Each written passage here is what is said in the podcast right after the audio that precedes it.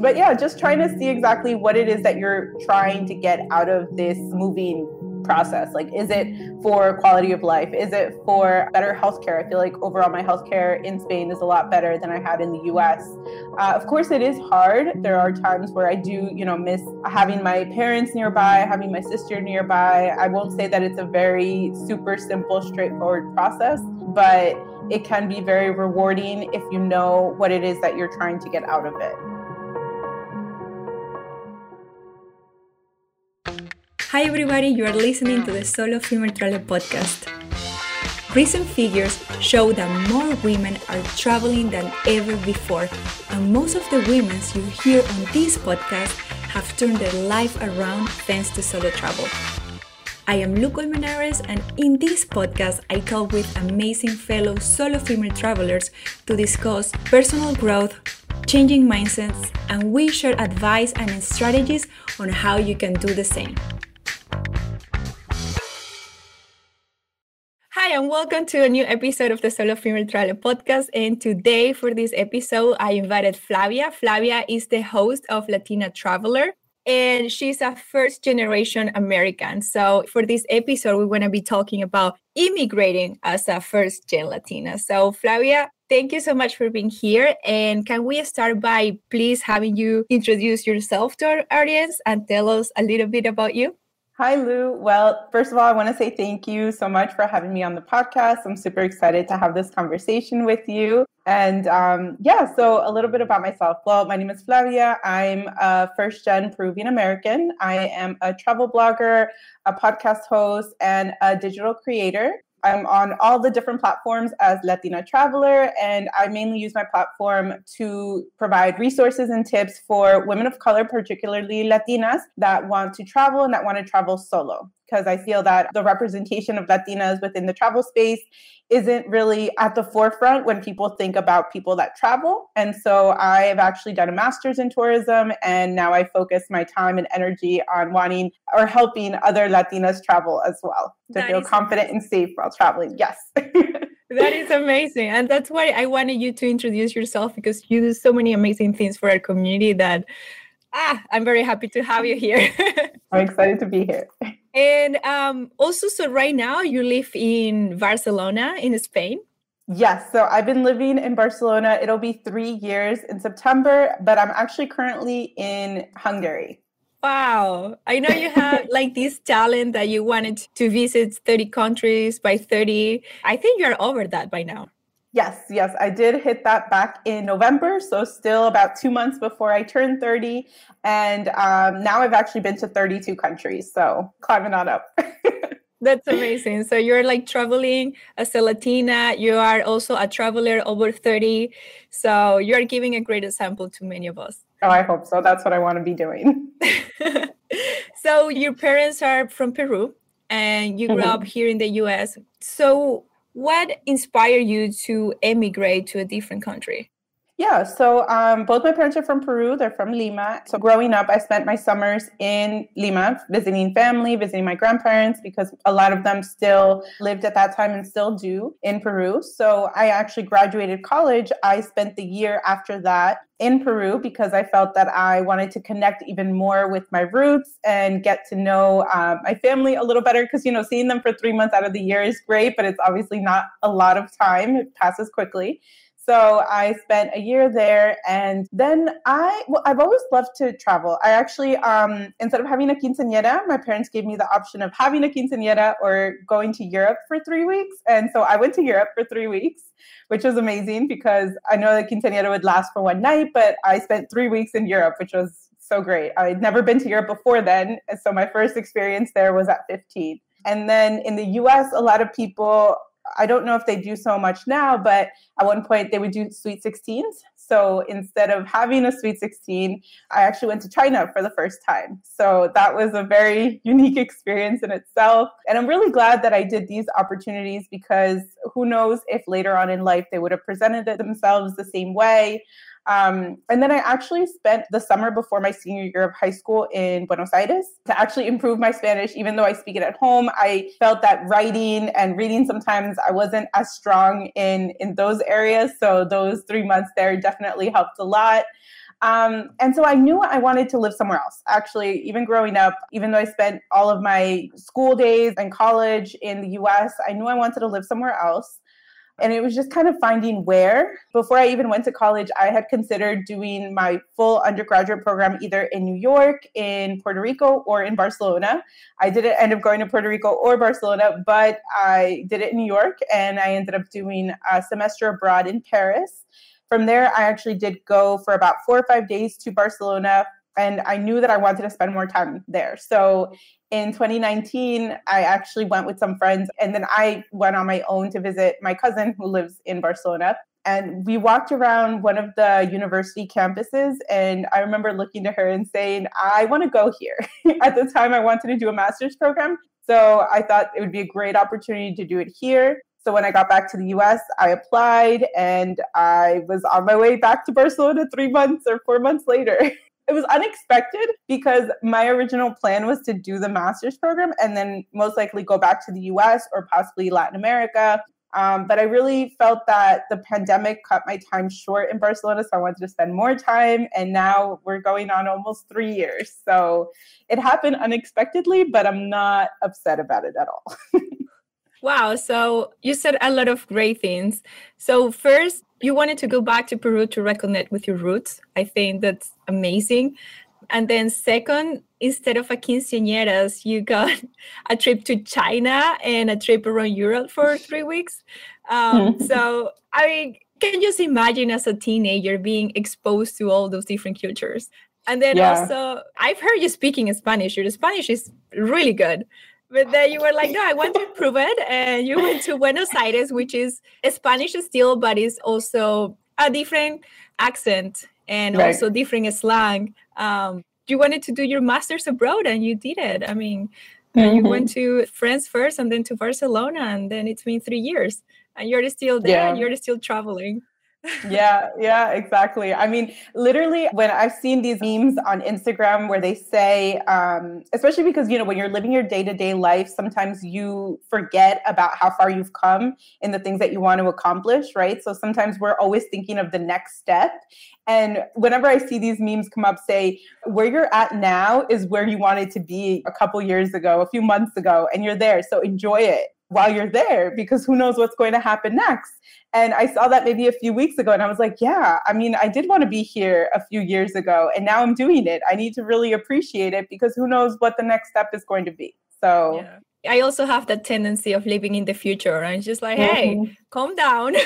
because like being a different country and immigrated, immigrating is not easy. At least for my part, it's just like leaving leaving my family behind, like having to deal with all the immigration process and just like mm. doing everything. When I emigrated, I had to do everything that I thought I will never do. So this leads me to the next question. What are some challenges that you have faced when emigrated to a different continent and a different country? Yeah, honestly, the whole thing has been a challenge. Even from the day I got my acceptance letter into the master's program, I had to then get an appointment with the Spanish consulate in New York. And at the time, because before the pandemic, they had their system set up differently where they had the appointment bookings completely open and you could book as many as you wanted. So there was no appointments available until around Thanksgiving time, and my program was set to start in September. So I'm like, already I'm starting off wrong because I won't even be able to either go and start the program or I'll have to, you know, go and come back. And it was just a whole back and forth mess. So even from the beginning, it's been a challenge. I didn't end up actually getting the visa until I came home for Christmas because it took about two to three weeks to actually get the visa. And I knew if I came home in November, I was going to then miss most of December. So I said I would rather wait and get it then. And so this is December of 2019. So, you know, three months before the world shut down. so I got the visa. I came back to Spain. In Spain, you actually have to um, make an appointment within the first month of your arrival with a work or student visa um, with the immigration office to show that you're there and get your actual residence or like permit card. So at the time, it was also very hard to get one of those because there was actually what they call a mafia that would book them up and then sell them. And they're supposed to be free appointments. so it was a whole mess. and um, eventually, I got an appointment for, I remember, the 20th of February. And at the time, we had heard about COVID, but we didn't know what was going to happen. I was just starting an internship at the time. And I never got to pick up my original first like card. So even since the beginning, I've had such an issue. When I actually went to renew my visa, it was denied, and I ended up having to go back to the US to apply for a new visa to then come back. And now I actually am also in the renewal process again because unfortunately it's every year and it feels like the year is not long enough. Um, just because they give you an answer anywhere from two to four months later. So even though you have a year, four of those months, you're pretty much like in your renewal process. So you really get like eight months where you're just relaxing. but um, so yeah, so I'm in the renewal process now, but I actually, again, had my visa denied. So I am trying to appeal it and hopefully I do. If not, then I may actually be moving, not to the US. But um, yeah, once I have more details on that, I'll share. But I'm not fully sure if that's happening. So I don't want to say too much because I don't know yet. Yeah, yeah, no, no. We hope that everything goes well with the visa. I hope so too. and that's the thing you know when you decide to emigrate it's just like making the decision is a big step but then there's also these other things that you gotta do and then when you gotta get familiar also on how the system is in another country. Yeah. And so your parents emigrated to the us but you are the first one immigrating to europe. So who helped you? Like is there someone to guide you along the process or did you do everything yourself? Um, no, unfortunately, I've had to pretty much learn a lot on my own. I mean, I've had some friends who, you know, have done certain parts of the process. So, of course, like we help each other out with maybe some websites we may need to use to book appointments or get some information. But for the most part, it's just been me looking things up and trying to see what works and what doesn't and what I need. And unfortunately, some of the websites aren't updated too often. A lot of the ones haven't been updated since 2016, 2017. I'm like, some of this information isn't even relevant anymore sometimes you show up to the appointment with information from 2016 and they're like well no now you need this and this and this. And i'm like well it doesn't say that on the website because it hasn't been updated in six years. And they're like well you need it anyway. I'm like okay great. So i'll be back. It's been a lot of ups and downs. I did say I, I have a cousin that lives in barcelona but her situation is a little different. She was born and raised in peru but she had the facility of having an Italian passport. So her immigration to Spain was a lot smoother because it was just a lot less paperwork and everything. And it was just like a one time thing and then it was over. Uh, unfortunately for me, I had to go through a lot more hurdles to get here, and I'm still going through the hurdles. It's like a one of those sprint marathons that never ends. but for the most part, it's just been me. And you know, it's amazing that we have people like you that have gone through the process by themselves and then can share their knowledge with other girls wanting to do the same. And yeah. which now I will ask you, like, what would you say to a first gen Latina that is wanted to emigrate outside of the States? Yeah, I mean, I know a lot of people may have different reasons for wanting to leave the US. I know I have my personal ones for wanting to do so, but I think it can open up your world to different cultures, different ideas. Um, I mean, one of the main reasons why I wanted to leave was just the change in uh, quality of life. I felt that in the US, everything is very high stress, high pace, or fast paced, and it's just not the lifestyle I saw for myself in the long term. I did want something a bit more relaxed, a bit more easygoing, a bit more family and friend oriented instead of just work oriented. And I felt that I found that in Spain. Um, I know even southern Spain is more relaxed, I've heard. I haven't spent too much time there in general, but in comparison to the rest of Spain, Barcelona and Madrid are more high paced and, and everything like that. So it could be even more relaxed, I guess. Um, but yeah, just trying to see exactly what it is that you're trying to get out of this moving process? Like, is it for quality of life? Is it for better healthcare? I feel like overall my healthcare in Spain is a lot better than I had in the US.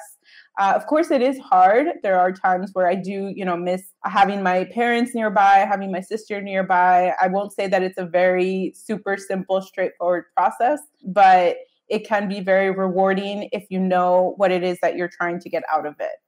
Yeah, that's great advice, knowing what you want to get out of it, like knowing your why. Because yeah. then you go through all those huddles that you're going through right now. And if you don't have a strong why, you're like, okay, no, you know, what am I doing this? Exactly. And um, Flavia, for anyone listening to this that wants to get in contact with you, where can they find you? Yeah, so uh, the best ways to find me would be either on Instagram or on pretty much any social media platform as Latina Traveller. My website or my blog is also latinatraveller.com. Maybe through requests on DM, sometimes they can get lost, but um, you can also follow me there or write a comment to let me know to check my DMs, and I will get back to you. Same happens to me. I always miss the request. I'm sorry. Yeah, sometimes it happens. Yes. Well, Flavia, thank you so much for your time and thank you so much for everything you share with us. And I know you also give advice and you have a bilingual podcast for Latinas. So, can you share a closing thought with us, just about anything?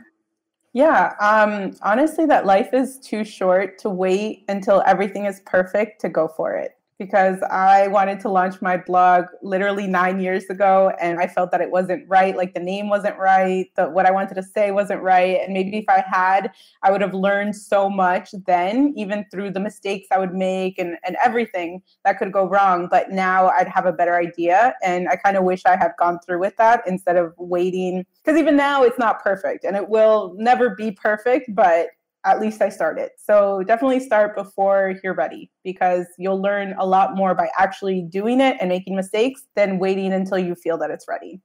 I really felt that.